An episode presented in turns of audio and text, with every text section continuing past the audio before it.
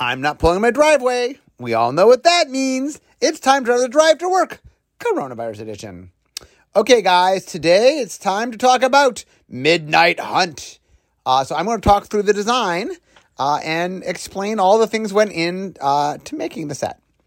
Okay, so the first part of our story, we have to go all the way back to the very first Innistrad design.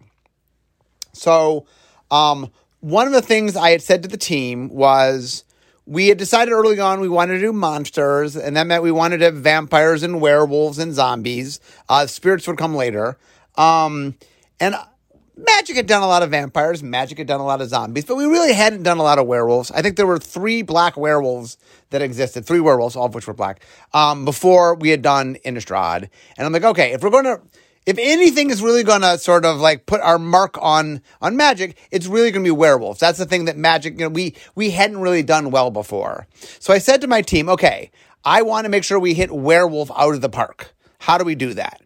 And so i, I laid some parameters. So the biggest parameter is that they had to have a human version and they had to have a werewolf version and that when you know whatever one human became a werewolf, all humans became werewolf. Like you became a werewolf all at the same time. So that was the parameters I gave, basically. Like I, I wanted to do top-down werewolves, and I wanted to do in a way that I thought was splashy and fun. Uh, and so I sent my team off, and they all came back with different ideas.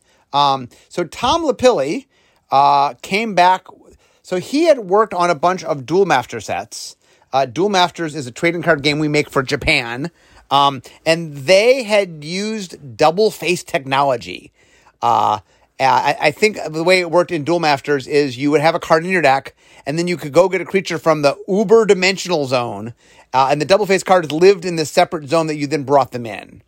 Uh, and Tom said, "Well, what if we just did that? What if we had double like we had uh, one face cards that went in your deck that got you double face cards that were outside your deck?" That was his original pitch. Um, and the idea was one side was a human and one side was a werewolf, and then you know they'd be human and werewolves. Um, I uh, my pitch was something that I called day night, uh, and the idea of day night was it was a separate game component. And uh, when you would bring a creature that cared about day and night, you would bring in this outside game component. It was a double sided card. On one side was day, and on one side was night. And there was a little track on it. And every time anybody casts a spell, you'd advance along the track. And basically, every three spells would toggle it for all intents and purposes. So it would start as day. After three spells got cast, it become night. After three more spells got cast, it become day again. Um, we play tested there. I mean, I don't remember the other suggestions. There were a bunch of suggestions. Uh, those were the top two. Those were ones that were mo- that both were very flavorful and very exciting, and definitely a little more like we want to do something that was really exciting for werewolves. Um, and we actually play tested both of those for a while. Ultimately, we decided that uh, that double face cards was more exciting. Um, there was some bookkeeping that went on with day night, and just the idea of having two pieces of art, of having two sides of the card, was just it just was very exciting. And the more we played with it, the more we just saw the potential in it. And at the time, I really thought like, well, we don't have a choice. Like, like I didn't think we could do both. I'm like, well, we could do one or we do the other. Um, so we put day night aside and we did double face cards.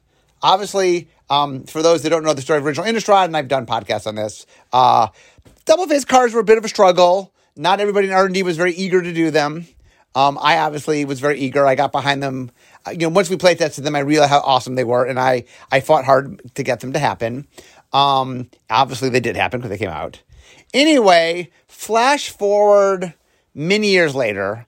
Um, so we do this thing in R and D we call a hackathon, where we take a week off and we explore some facet of design. Um, the very first hackathon was finding we were making supplemental products. Uh, Modern Horizons and Jumpstart both came out of that hackathon. Um, anyway, we did a later hackathon at my request. We were looking at future design space. Um, and one of the teams, the one I ended up running, was about using outside um, game components. And so one of the things that came up was I remember day night. And so we actually tried playing some day night. We mocked up some cards, and it was a lot of fun. And I'm like, you know, I mean, I I I understand that we are you know, like it's this versus double face cards. Double face cards are more exciting and, and sexier. But I'm like, this is this is pretty fun. Uh, and so I said, okay, maybe maybe we could find a place to use this. I think it's kind of cool. Okay, so then flash forward uh, a little longer uh, till we get to Midnight Hunt Vision Design. So um, Ethan Fleischer was the lead uh, vision designer, um, and the team. Let's see. The team was Ethan, Doug Beyer, George Fan, Ari James Rose, James Wyatt, and myself. Uh, both Doug and James were from the creative team, and I, I don't think they overlapped. I think they're at different times. Um, James is from elsewhere in the company, uh, but he's a cool designer. We use him from time to time. Ari, you guys would know as the winner of the Great Designer Search 3. And then George Fan, who's the creator of Plants vs. Zombies, uh, spent a year at Wizards as sort of uh, filling a bucket list. Uh, and it was, it was great fun having George for a year. Anyway, he was on that team as well. Um, so early on, like very, very early on, I, I said to Ethan, I go, well, I, I have a suggestion. Uh, here's the day night mechanic. We originally pitched it for original Innistrad. Fine, and we didn't do it because we did double face cards. But look, we've been playtesting it. We we in the hackathon we made some more cards. It's fun, and so Ethan and team played it. Uh, and they said, okay, we, we agree it's fun. Having this track is flavorful. And the nice thing about having a track was that you could have multiple things that cared about it. It sort of said, hey, it's day, hey, it's night. And then you could have all sorts of different cards that cared about it. Um, Ethan was a little skeptical about the um, the condition to change. Now, I, I will note when, when, we made it originally, like, so it had a track, so every three spells it changed. One of the things that Day did is Day said, uh, or sorry, Night said, if you're a human werewolf, you become a werewolf. And Day said, if you're a werewolf, you become a human werewolf. Like, you, you, like, turning to Day or Night just changed all werewolves, like, overriddenly changed all werewolves. Um, but anyway, Ethan liked the general structure of day night, but was dubious about the. There's a lot of tracking of like every time you play a spell, you have to track and everything. And so we played around with a bunch of different ways to flip conditions, you know, different ways to to change day to night. Um, and in the end, the one that kind of worked best for us was what I would call the werewolf mechanic. Now, the interesting thing about the werewolf mechanic, by the way, so um, once we decided we wanted to do double face cards in original Innistrad, um, there was the question of, well, how, when do humans become werewolves? When do werewolves become human? And kind of borrowing from the day night, what we'd done the day night, I liked the idea of when you cast spells, it mattered. Um, and so we, we decided it was kind of cool if no spells or two spells, since those are both things that don't always happen, would be the things that's triggered. And then as we played them, it became clear both from a gameplay and from a flavor standpoint that nothing would make you into a you know into a werewolf and two spells would make you back into a human was the idea. Um, and the thought process there was um, it there was the right about the pressures of when you wanted to turn a werewolf and how many werewolves you had uh, and then later in the game it became it became harder to turn things back into day because you had less spells in your hand. So anyway the the flavor and then also the flavor we always liked was Nighttime is when nothing happens, or mostly nothing happens. So no spells re- represents less activity, and day is when things happen. So two spells re- represents more activity. So we liked the flavor. The gameplay played it pretty well. Um, but anyway, once we realized, we said, you know what? We already had this mechanic that represents the the day night essentially. What if we just apply that to the day night structure? Um, and so we did, uh, and it played really well. And so. Um, Anyway, so that was one of the earliest things we put into set. Day night was in the set super early. Later became day bound, night bound. Um, now I will say, just to answer some questions that I've been getting about this, um, it had always been my my intent, and I, I, think the intent of the vision design team that we wanted old and new werewolves to work together. Obviously, that's why we picked the werewolf mechanic as the flip. Uh, it did turn out as we got into set design, it drifted a little bit. Um, I think set design realized that there were a few weird things about how um, how werewolves had flipped that we could fix. For example, um, if nobody played a spell, it would flip to a werewolf, but you could take off the turn, cast no spells, and then your opponent could play an instant at the very last moment, and then you wouldn't get your werewolves. And it was not really the intent, it's just kind of how the template worked out. Um, so they decided to fix that. Um, there's this cool gameplay where it was nightbound, your nightbound things came on the nightbound side. Um, but anyway, I, I, really did push to try to get them lined up. I, I, I, I spent time talking to the rules manager about putting you know, making the older werewolves have daybound nightbound. Uh, but in the end, what happened was it just was a pretty big piece of errata. The, the, the cards were changing significantly that I just lost that fight. Uh, and you know we have the thing about not trying to do functional errata; we can avoid it. Um, and this was clearly functional errata. Um, I thought it was functional errata in a good purpose. I, I, I, really did want the old and new werewolves to work together as cleanly as they could. They they do work together in the sense that they do have the same flip trigger most of the time. But um, anyway, that that is why um, that that errata did not happen. Okay, so um, so day night was in the set pretty early on. Um, oh, okay. So other th- so we, early on, we obviously did the exercise of okay, we're back on Innistrad. Five previous sets were set on Innistrad. Um, what were the elements we wanted to bring back? Uh, double face cards clearly were pretty loud. I mean, Avacyn Restored is the one set previously on Innistrad that didn't have double face cards, and the biggest complaint from the audience was where the double face cards. Um, ironically, the reason we didn't do them was there was a lot of worry that people wouldn't like them, and so we sort of hedged our bets by not doing them Avacyn Restored. Ironically, people really did like them, and thus the biggest complaint was we didn't have them. Um, but anyway, it was pretty clear we're going to do double face cards. I mean, it's kind of uh, first of all, we were going to do day night, uh, and you, you, can't do day night without double face cards. I think we were always good, even before day night existed, we were going to do double face cards. That, and so to do double face cards means transform. We would do transform uh, double face cards, um, unlike the modular ones that we used um, last year uh, in Zendikar Rising and Kaldheim and Strixhaven. Anyway, so we knew early on we were going to do transforming and double face cards. Um, the other thing we had talked about early on was doing a flashback. Um, I actually, my master plan, you, hear all the things I tried and failed at. My master plan was I actually wanted to do flashback both in Strixhaven and in um, in Midnight Hunt.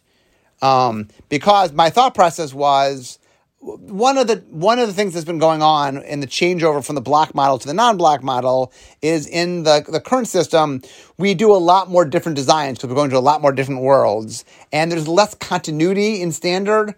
And so one of the things that I've been trying to do is find ways to get more continuity.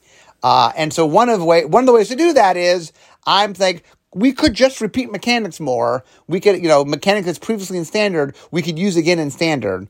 And so my thought process was, uh, oh, and at the time, this is important. Um, the in between them was a core set, which well was going to be a core set. Uh, there's a period of time where the where the Dungeon Dragon set was a Dungeon Dragons themed core set. And so I was like, okay, well, there's a core set, but these are sort of back to back. I mean, if you count non core sets. Um, but as Dungeon Dragons became more of a thing and less of a core set, we're like, well, is it weird to have flashback and then not have it and then have it again? Uh, you know, they weren't really consecutive to each other. And I'm like, but, you know, we just could have the same thing in two sets. And I, I really like the idea that flashback was just used very differently in the two sets. You know, flashback in Strixhaven is all about spells mattering and getting to cast multiple spells. Uh, and then it, it's more about graveyard manipulation and stuff. It just, it, both sets would like it, both sets could use it, but it, it was slightly different. Anyway, anyway, uh, I lost that out. One of the things, by the way, I, w- I will mention, one of the things that we did in um, Strixhaven when we had when we had flashback in it is we did multicolored spells with flashback uh, as that is not something we had, we hadn't previously made flashback multicolor flashback spells. So interestingly, when it got moved to um, Innistrad or to Midnight Hunt, um, some of that got carried over. So the, the idea of having multicolored spells actually came from them being in Strixhaven. But once they got moved, they're like, oh, well, we haven't done multicolor. That might be cool to do multicolor. So that, that that's kind of where that came from. Anyway, so uh, putting flashback spells, what no one fought that it, it was one of those things where like we could do flashback. Yeah, let's do flashback. So flashback and transforming double face cards were in very early. Day night was happened very early. Okay, so now let's see. We have a couple other mechanics here that weren't that went through a little more rigmarole. So let's talk about Coven. So in the original, the original mechanic we had, so the, the, creative team had always had the story of the humans turning to sort of witchcraft to try to find an answer for the monsters. Um, like one of the ongoing stories, you know, the ongoing sort of struggle, if you will, of Innistrad is the humans are being attacked on all sides by monsters and how they're going to do that. For a while, Avacyn helped them, but bad things happen to Avacyn, and while there still are some angels, they, they're they're not quite as protected by the angels as they once were. Um, so the idea that they played around with, the creative team played around with, is what if they turn to, to using magic and using witchcraft? And so that became a big part of the story. So we were really trying to find a way to represent that flavorfully. So the the earliest thing we tried, which I think was Ari's mechanic, was I don't remember the name of it. Um, I'll just call it witchcraft. I remember the name. But the idea was it was like a kicker spell, except in order to kick the spell, you had to tap three creatures. So the idea was, you know, do damage, but if you tap three creatures, it does more damage. It, it, or uh, damage might be a bad example since I was centered in white green because it was human. Um, but or you know, giant growth, but giant growth for more or whatever. Um, what it turned out was that just tapping three creatures was a little too much of a cost, and so it didn't quite play out right. And so they tried a bunch of different versions of it. Like that's what Vision Vision handed that over. Vision handed that mechanic over, um, and then it got changed in set design. Um, so the um, uh, so set design was trying to figure out okay we like the idea that you care about three creatures but tapping them is too much of a cost. So they were exploring like okay well what if there's some threshold? Rather than having to tap them you just had to have some threshold. And so they experimented with different thresholds trying to figure out like what kind of thing they needed to do to balance it. Um, in the end they came across having different powers. That's like something that like okay most decks like one of the things is you know like they talked about getting three humans or like like other thresholds, but the thing they liked about different powers was it was something decks could do. Um, and if something you could manipulate with cards, you could add plus one plus one counters and things, and it just seemed like it was something that you could care about, but in a way that the deck could good naturally, and you can make cards that can make it a little bit better. Um, and so Witchcraft sort of turned to Coven. Um, and I think they tried, I mean, I, I wasn't on the set design team, I know we, it, Vision handed over the witchcraft um, variant, the, the kicker tap three creatures, and they tried a bunch of different things. So they might have tried a bunch of different things before they landed on Coven, but that's how they ended up with Coven. Um, okay, next, uh, Decayed.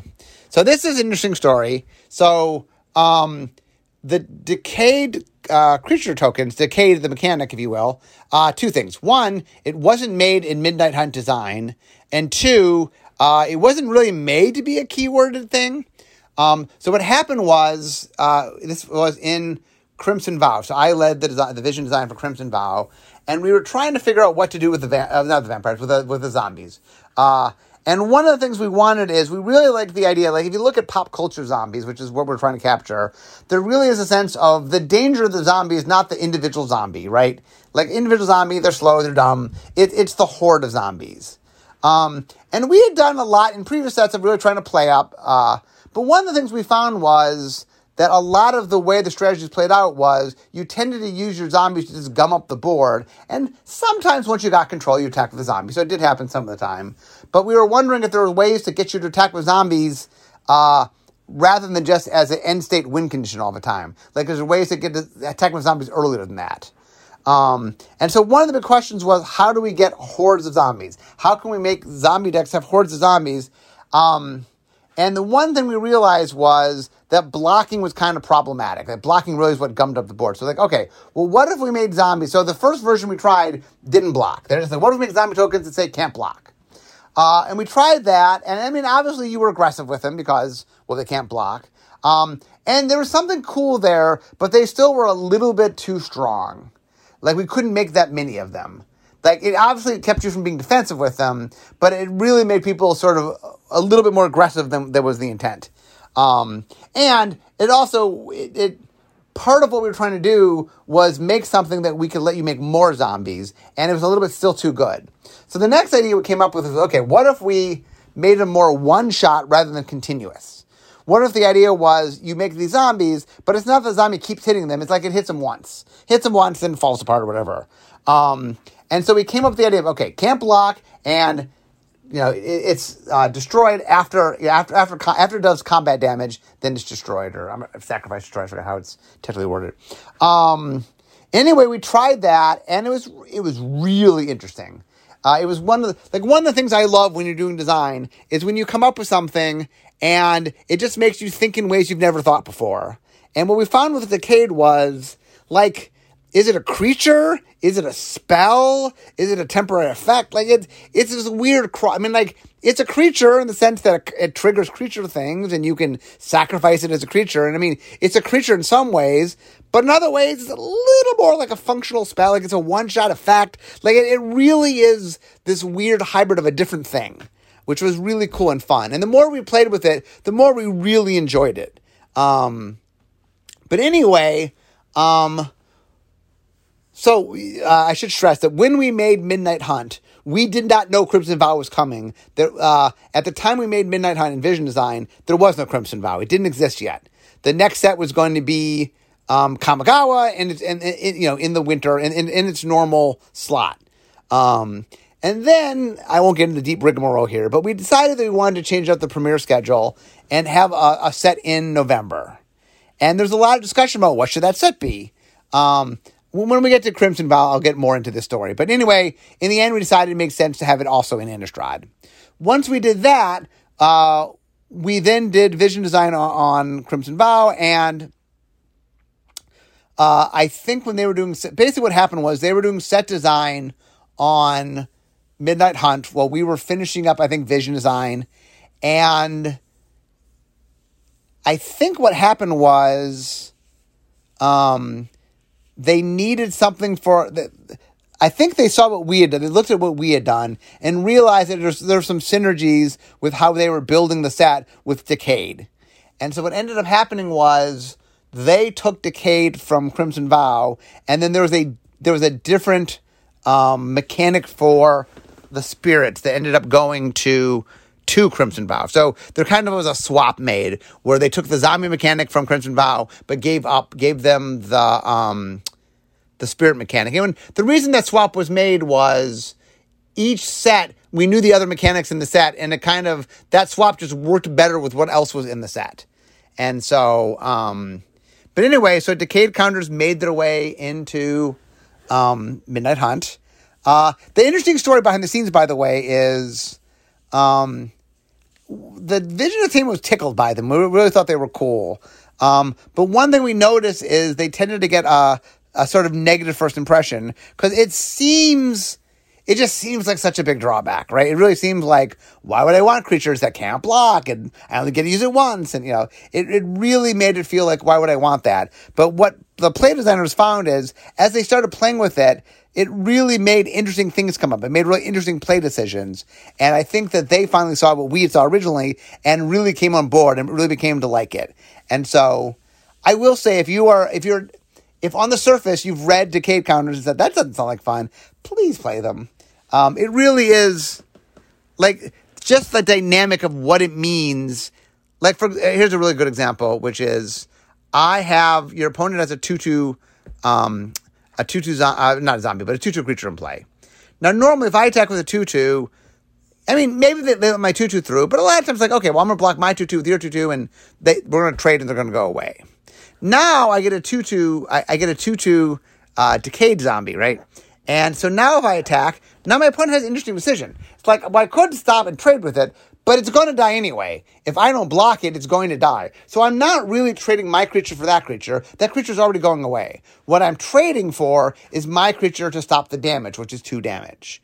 Okay, well, that's not nearly as good a trade, right? Trading creature for creature has more value than trading creature for damage. So what happens is, like, oh, people are less inclined to want to block them. Like like what seems like a drawback has weird advantages at time where it's like okay, I'm attacking and you have to, you have to sort of question whether I'm willing to do, you know, like I'm getting less equity for this. Do I want to still do the block?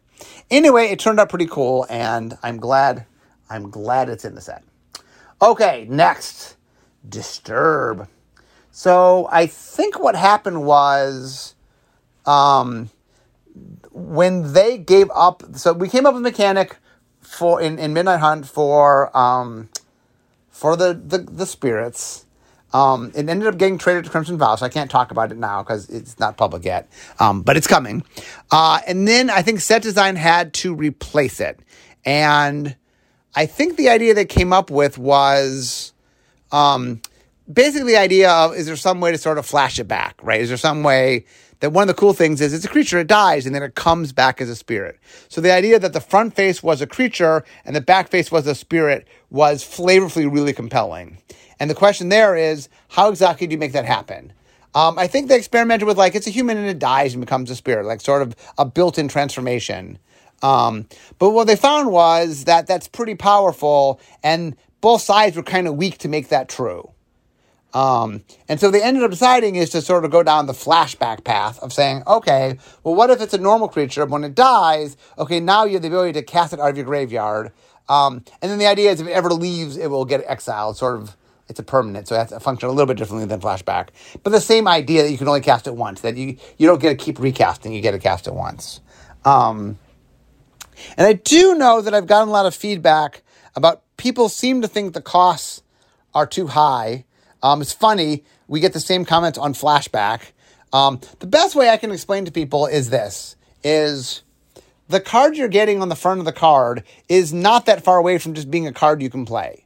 Usually it's, it's a little less because you are getting the backside. But the idea is that I get a creature. Um, then when the creature dies, the fact that I have a card in my graveyard that is active is a lot like drawing the card. It's a lot like when I die, draw a card there's a lot of equity in that. Um, and so we have to sort of weigh how good the card is that you get to draw. And so, much like with flashback, how you have effects that are pretty costed close to normal. If you do that, the other side has to, you know, be kind of expensive to flashback. And it's just one of those things where it's just more valuable than you realize. It's just a slightly better thing than you realize. And so we have to cost for it accordingly. I think when you play it, you will find that, oh, well, I got my creature, it died, and then, hey, later in the game, when I would have nothing, because you get a creature and it dies, all of a sudden I, I have this resource that I can access. And the fact that it's a little more expensive than it would be in my hand ends up to be not that big a deal. So, um, anyway, I, I, I, I do like Disturb, it's super flavorful. I, I really like how it plays. Okay, next up, Investigate. So I think when we made that list of what mechanics to bring back, we did talk about investigate. And I think in design, vision design, we put two cards with investigate. Very, just a little tiny sampling. Um, and the idea was it's kind of cute. People like, you know, people like investigate and it's flavorful and yeah, maybe we'll just do a little tiny bit. Uh, set design basically took that and they actually added three. I think there's five in the printed set, so they added a little bit, but not a much. You know, not a lot, and it, it wasn't an archetype. You know, it wasn't. It didn't play a, a large role in limited. It was just kind of a nice, flavorful thing that got added.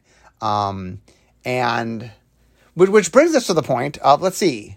We have Daybound, Nightbound. We have Coven. We have Disturb. We have Decayed. We have Flashback. We have Investigate. We have Transform. That's seven mechanics. That's a lot of mechanics. It is a lot of mechanics. Um, I will say this. One is, um, I, I do think Daybound, Nightbound is a lot like kind of like the werewolf. Like the big difference is, um, players tend to count things we name where a lot of times Magic will have sort of mechanics, but we don't name them. Like Daybound, not Daybound, uh, sorry, uh, Decayed, all through Vision Design. It, it, it just, the card just said it did that. It wasn't labeled. It wasn't, it wasn't a named thing.